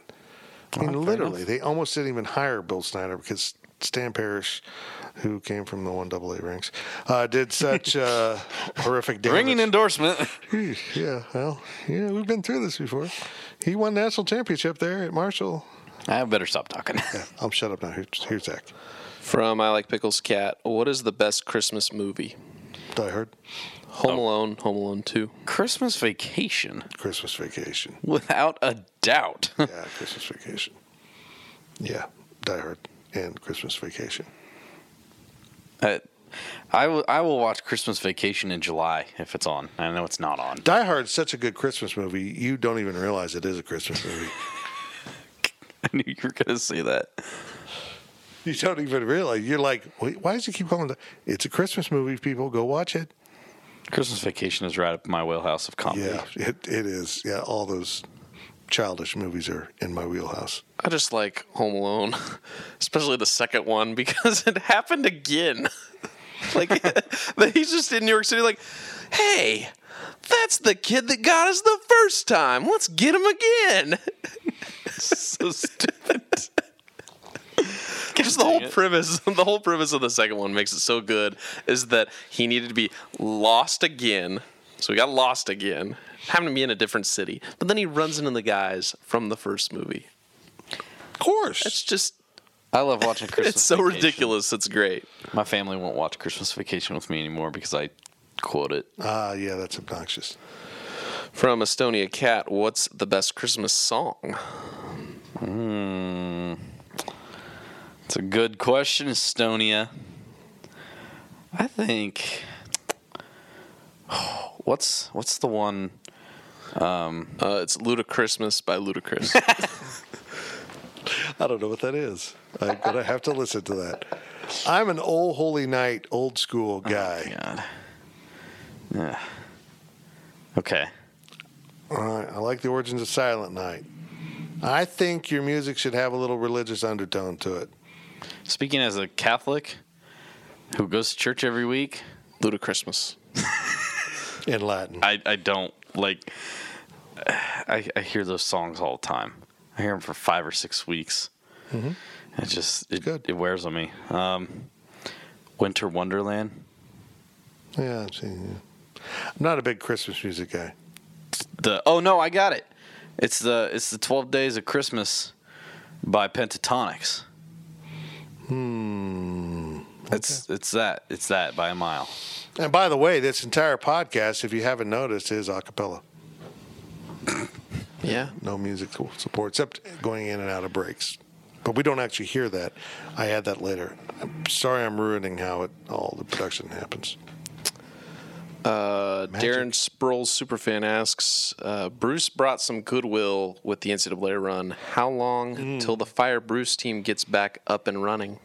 I think they were. I on think they Saturday. are, were on Saturday. Um. Oh God, that was bad. That was real bad, Fitz. Let's put it this way. I had two things I could have done at 4 p.m. on Saturday. One was continue watching the Kansas State basketball game. One was attend the engineering graduation at Kansas State. I think the engineering graduation would have been more entertaining. It was awful. It was awful. Awful. I, I can't answer when because I don't know what they're going to do down the road. They were going to win Saturday against Georgia State. Right? You would think, but they beat Georgia by 20. And then they went and beat uh, another SEC team. okay, there you go. If they lose that, they're in big trouble.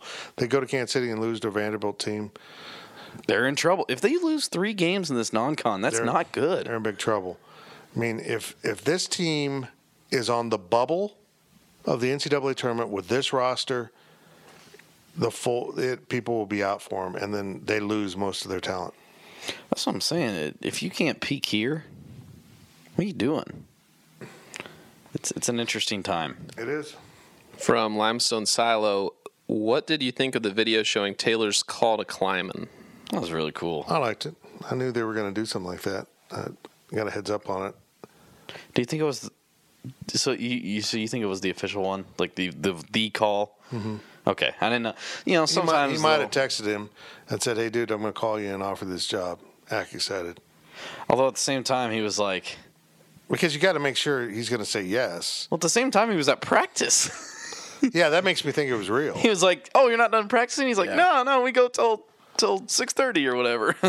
Way to go, boss. Weren't paying attention to his practices apparently. Yeah, I thought it was cool. I, I loved his. I'm jacked. It's kind of cool to get seen that behind the scenes. I thought it was good because as much negativity around Klieman that there was, you know, when it was reported that he was going to be offered the job, actually seeing it happen and go down and just kind of it let the fans be a part of the process. agree. And it, it I don't know what, but there was kind of that motion. There's an emotional connection there that you have being able to see, you know, the moment he was offered the job, and I think it told a good story, and I think it kind of saved face a little bit for you know the athletic department, you know, with for Gene at least, you know, being his, his buddy or whatever, I love that he calls him Big Boy. big boy, big man. What do you think, Big Boy? All right. And and and furthermore, I think it helped people understand Gene a little bit. Yeah. He's a pretty cool dude. It's easy. Gene's so reserved and, and doesn't want to do a bunch of the social media stuff that his predecessor did. People haven't quite gotten to know him as well. They think he's stoic and stuffy and not fun and kind of a jerk, and he's really the opposite. He's pretty quiet and he's hard to he's hard to read at times, which made him perfect to handle a coaching hire. He was a pretty cool customer, um, but yeah, Needs to tweet more about flying out of Manhattan. no, No. no. No, never. Okay. Uh, from Boots A, name three places in Manhattan that are overrated and three that are underrated. You can even name things like the Manhattan Hill sign instead of the of businesses to protect future podcast sponsors. It's hilarious be- that he mentioned that because that's literally one of the things on my list. you guys ate today. One of the things I think is overrated. oh, I really do. I mean, I like no. the other one. but- well, I will. I'll say the other one's overrated Oh, because it disagree with is. We're, we're talking about early edition. Now that's fine. There's nothing wrong with it. Um, it serves a purpose. I just I haven't. I don't get. Zach the and I went to early edition. First time I've been to early edition. I'd still much rather go to the chef. I think that Um, the chef is overrated. It's not worth waiting at. Early Edition has two Mm. restaurants, and you can get in quicker and get an equal or better meal. Disagree. It's funny though that he mentions the Manhattan Hill, the KS Hill, whatever, because that's literally on my list of the most exaggerated Manhattan things. That and hiking the Konza Prairie. It- That's that's the cliche sorority girl got to post a picture to Instagram thing. Hold on. This is my problem with hiking the Konza Prairie. It's supposed to be the prairie. It's supposed to be the wild, right? It's supposed to be getting out in nature. Don't bring your dog. Yeah. Because it's a research. Well, then, if it's a research thing, why let people walk That'll through it? Keep us all off of it.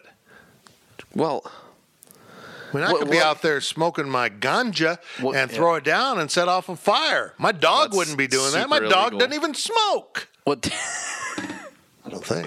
what damage is a dog doing? Well, when you let dogs just run free everywhere and you get into the grass or whatever, I don't say run free, but you Keep 'em on can't- a leash. people are mostly going to stick to the paths. That's why. If people, if the dogs aren't allowed out there because people ruined it. There are people that ruin that. That's why it's a rule. People couldn't That's follow the rules. Keep stay on the trails, and there's no dogs out Hey, there. the the most overrated thing Manhattan's ever done is the Flint Hills Discovery Center. Yeah. What a Yeah. boondoggle that is. Absolutely. We're going to make a whole museum about grass. Nobody likes I don't do know it. why people aren't coming to this museum about grass. Come on, man. it should have been a damn tornado museum. And it even looks like a tornado. it looks like a tornado. It's got the vortex thing on the backside. Uh, it it is costing taxpayers in this town like a quarter million dollars a year to keep the doors open. It is so stupid. They got to change that to something educational because they got a grant for it, but make it fun. People mm-hmm. want to come see it. Make it about settlers, how the region was settled, the ethnic people that were here, the mastodons that were here. Maybe the Flint Hills Discovery Center has that, but I sure as hell don't know they do. I don't get it, man. Most underrated. Hmm. This is interesting because I do a lot of cliche places. You know what the most underrated is? What? The Fridge Wholesale Liquor at the corner of Claflin and Westport Drives. Oh my goodness. Okay. I just work that in. I think Cox Brothers is very underrated. I, No, I, think it's where I think it. People respect. there is Respect it. respect on Cox Brothers' name. yeah. Fair enough. We, we, I'd really love to have a, a kind of a true pit barbecue place in town. Yeah, that'd Anyhow, be fun. Um, the movie theater's incredible, but that's coming from a guy that never had a movie theater like this growing up. So no, I would agree. For this market, that's a pretty damn nice movie theater. Mm-hmm. Um, boy, that's hard. Underrated. I, Oh, we just talked about one. Anna's Burger Shack. yeah. It's all right. That's locally owned business. Campus Barbershop. Best haircut I've ever gotten. Yeah. You had to bring it. Thanks, here. Zach. Really, you go to campus, huh? Um, Now I do because Zach suggested it. I don't know why Zach goes though. Zach hardly has any hair. Yeah. Hey, I like Dylan. I like Brian. They're my guys. It's fair. Good enough. Um, I'm the only one here that has real hair. uh, I don't know. I'm, not, I'm trying. That's a tough one off the spot of the head. I like porters. You if like you're looking for a bar that is Porter's is an old school bar. yeah, it's fun, but it's not party. But it's not too club. fun. You know what I mean? Not too collegey. Yeah, it's not too collegey. You can sit in a booth and have a good conversation with your friends, but it's also you can get a little wild if you'd like to. It's a nice balance of everything. I love porters, and plus they have a little patio area, and I, there's something about in the summertime being able to drink outside. Okay, I'm gonna. If we're gonna stick with bars, I think not enough people appreciate how appreciate how amazing um, Auntie Mae's is. A lot of people do, but it's a, just a really cool. You think about it; it's a basement bar. It's just, it's really unique to Aggieville. Yeah. It's really cool. Uh, but I think if I had to name one bar that people don't appreciate because I didn't, because I never went in it, because it looked looked like I'd get claustrophobic, but I'm just so happy to be there, is O'Malley's Alley Yeah, that shotgun wide bar. It's got always good service because there's, you know, Two seats. at most you can get 15, 20 people in there. I Yeah. don't know. although O'Malley's is starting to pick up steam, like, and so people are spilling over into the alley and That's not good. everywhere. That's not good. Okay, is that I don't. What I do don't got? know what's underrated. I can't think of anything. Early edition, according to, to you, I guess. Fair enough. Fair Uh, enough. for my like pickles cat, if you were on death row, what would your last meal be? Easy. Easiest question in the world. Raspberry black bean dip, a chicken club taco, and a steak El Mexicano taco with a Nancy to wash it all down. So he's apparently going I'm going to Taco Lucha in case you don't Taco know. Lucha. I'm not gonna lie, death row is really intriguing to me. Just the whole, the whole stuff. It's all intriguing. Oh, Last that's meals, good, I 'cause love this. I got something I need you to take care of. Well, good thing we live in Kansas and they haven't done anything. um, I'd probably be one of those guys that gets like the whole meal from KFC. I don't really eat KFC that much, but like it's just such like a I swear to God, if your last meal is KFC, it's such a it's it's a death penalty meal. It's like a I'm out in the middle of nowhere. What's the closest restaurant to us? Oh, it's a KFC. I want a bucket of chicken, some mashed potatoes, and some biscuits. I'm gonna die tomorrow. I know what you're up to. I know what you're up to. What? Oh, you're going to kill me? You're going to make me uh, sit here and electrically shock me? Well, I'm going to crap all over your chair when I go. uh, probably my mom's lasagna, which I love. And uh, yeah, that's probably it. Just a whole pan of that, and I'm going to eat it all. Actually, I want to do that. Do I have to kill anyone? Mom, do I have to kill anyone to get the lasagna? Okay, I'll see if she answers me later. From Darren Sproles superfan, name the one gift you'll always remember getting. For him, it was a Nintendo Entertainment System when he was seven. it's a tough question, Darren Sproles. I know Um, mine. Oh, for me, it was. It's not so much the gift itself. It is. It was my high school letter jacket when I was a freshman, because I opened up the I opened up the box and there's a set of car keys to my dad's pickup, and I'm like, oh sweet, I get the pickup. And then I go to the pickup, and like the jacket was in the pickup, so like that was like the quote unquote clever way of disguising it. So it's memorable because that's how I received it. Did you steal the truck? No, my brother wrecked it about three years later, and now it's gone. Way to go, bro. Is that the same bro we talk about? yeah. It wasn't the Tyson. little one? You said Tyson? freshman. You said you got your letter jacket freshman year. That was college, right? What? It's a uh, joke about how you didn't leave your Letterman jacket in high school. You I- brought, it- you brought it to campus. Well, I- it's because I had it. to move. It's in my house. I had to move out. I guess I don't have a room in Beloit anymore. They kicked him out. The Does it year that I went to college, I lost everything. I had to take it with me. In the eyes of an angel. It's bullcrap. I go home and I have to sleep on a couch. Uh, I don't remember childhood gifts. I'm 54 years old, by God. You've had 54 Christmases and you can't pick one I, gift. I think I got a telegraph machine. What? That's how old I am. I lived before phones. and then we went and played jacks down at the soda fountain. Yeah, I think I got a badass bike once. I don't know. Uh, I don't remember my childhood. I drank too much. Mine was 2002. I was 10 years old. I got a PlayStation 2 from Santa with NCAA 03 with Joey Harrington on the cover. I played that game so much. But also, the thing is, like, I didn't ask for a PS2. I don't think I had any sort of video game. I mean, I might have had a Game Boy, but like, I didn't really game. Like, I did, like, it was just like a complete surprise and shock to me. I, I just remembered. I just remember. You don't remember this, but have you seen the old, old school handheld football games where Tech Mobile? Well, Or- The ones with the that. little dots. The little dots. Yeah, I know- yeah, You move know the what you're dots, and they're talking trying to tackle you, moving them around. I wore those things out, and I got so good at them. It was ridiculous. Oh, it was kind of like uh, being uh, Oklahoma's offense. At one time, they had one of those for iPhone, or like an app for iPhone. I played that quite a bit. Yeah. There you go. Um, next question's from PowerCat Mama. I'll be helping plan a tailgate in September for a bunch of pissed off K State alumni and friends who will show up despite being annoyed about the coaching hire. Okay. What should we serve? Easy, right? Bison burgers. Yeah, Crow. Buffalo burgers, absolutely. No, not Crow. Okay. No, Oh, crow. That's a good one. yeah, no, Buffalo, Bison burgers. Buffalo burgers, absolutely. I'm for it. Yep. Wow. Uh, yeah, no, you'll be fine. Everyone will be fine. They'll be fine. They'll get over this. They'll be okay in like three days when he. No, on Saturday when he. Oh no, he'll be coaching at one of these basketball games when he shows up at mid court to say hello or whatever. You might be there Saturday night. No way. They play Friday in Fargo. We could be down here in no time. Fair. Is he going to blow a kiss? You know what? He Over might. under. They might have recruits in. Could. If he blows a kiss, eh. I wouldn't. Over Okay, under look. one and a half I'd blown leave kisses. that with Bill Snyder. Look. Also, a little Did, weird. Did Coach Snyder bring back the kiss blowing, or is it just something he got away with? he made it. He got away with it because it's socially acceptable for an elderly man to do that. Okay, so here's my It's a little weird if a 51 year old does it to a crowd of students. That that's my problem. so uh, I was out with some buddies, and I picked up uh, some drinks, sent some drinks over to someone, and I'm I'm drunk. I'm on a business trip. I'm not, in Manhattan, not in Aggieville.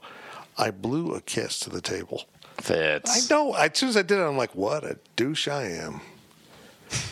Fitz. I don't know. Maybe it was cool in Atlanta. I'm not sure. Wait, was I there? You were not there at that point. Is that when I went back to the? That was when bar? Uh, we left the fine dining establishment that we were at, uh, and yeah, you went.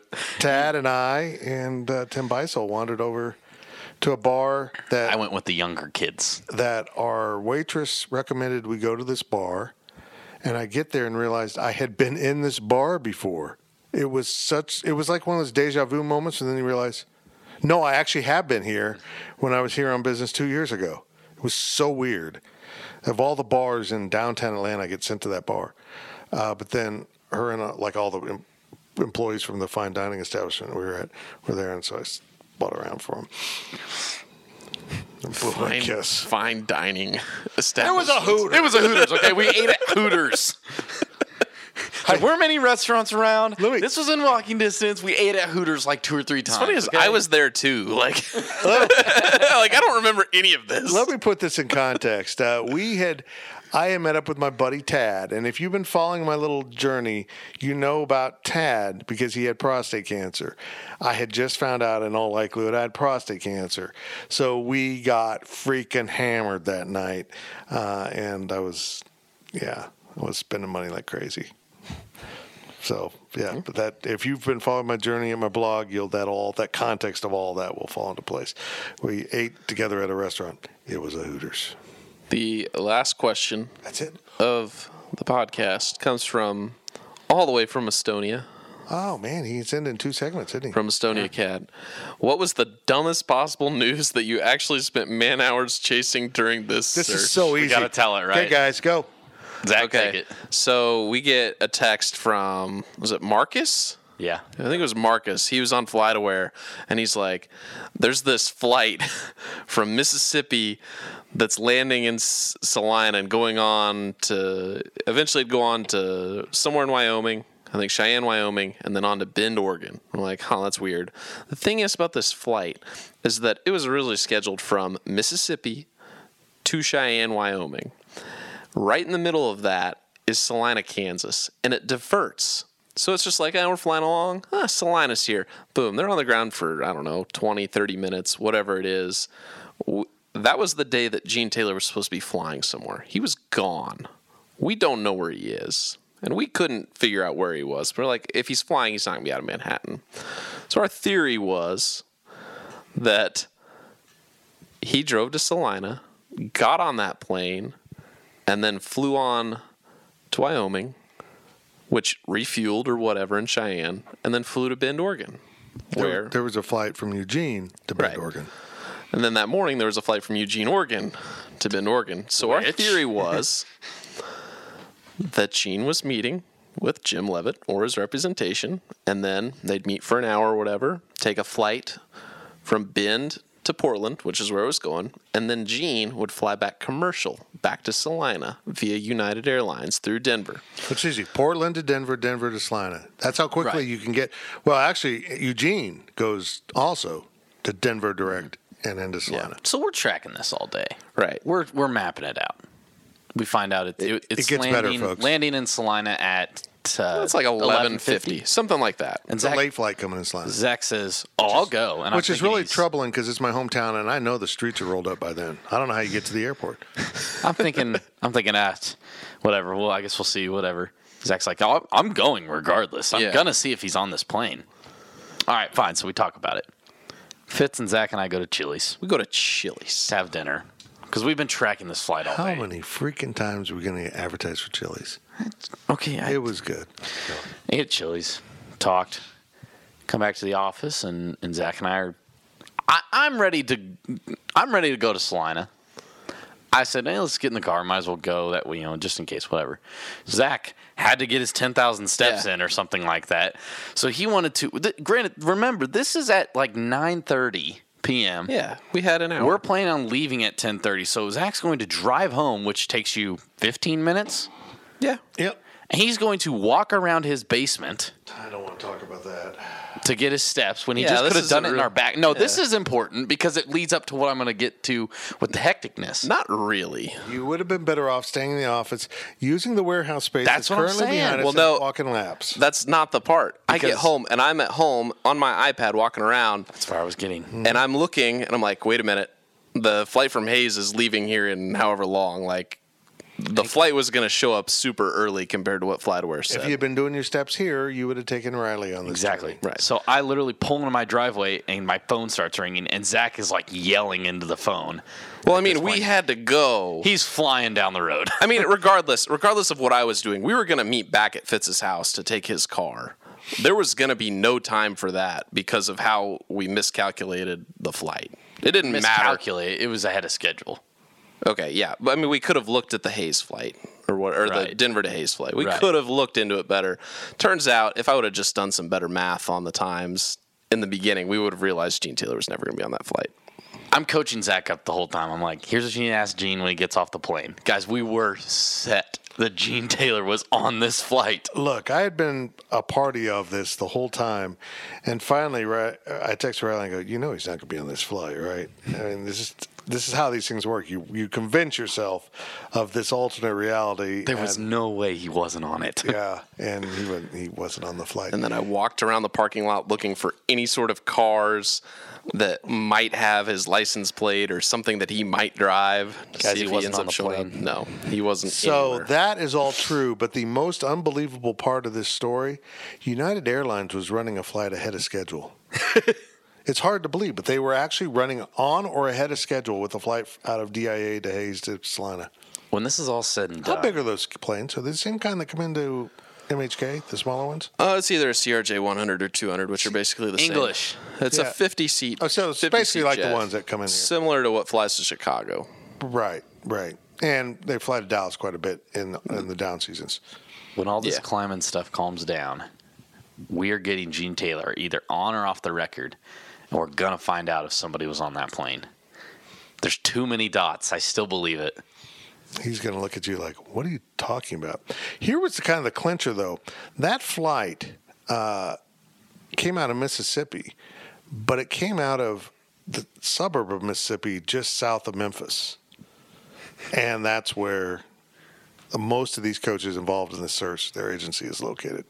Again, too many dots to not make sense.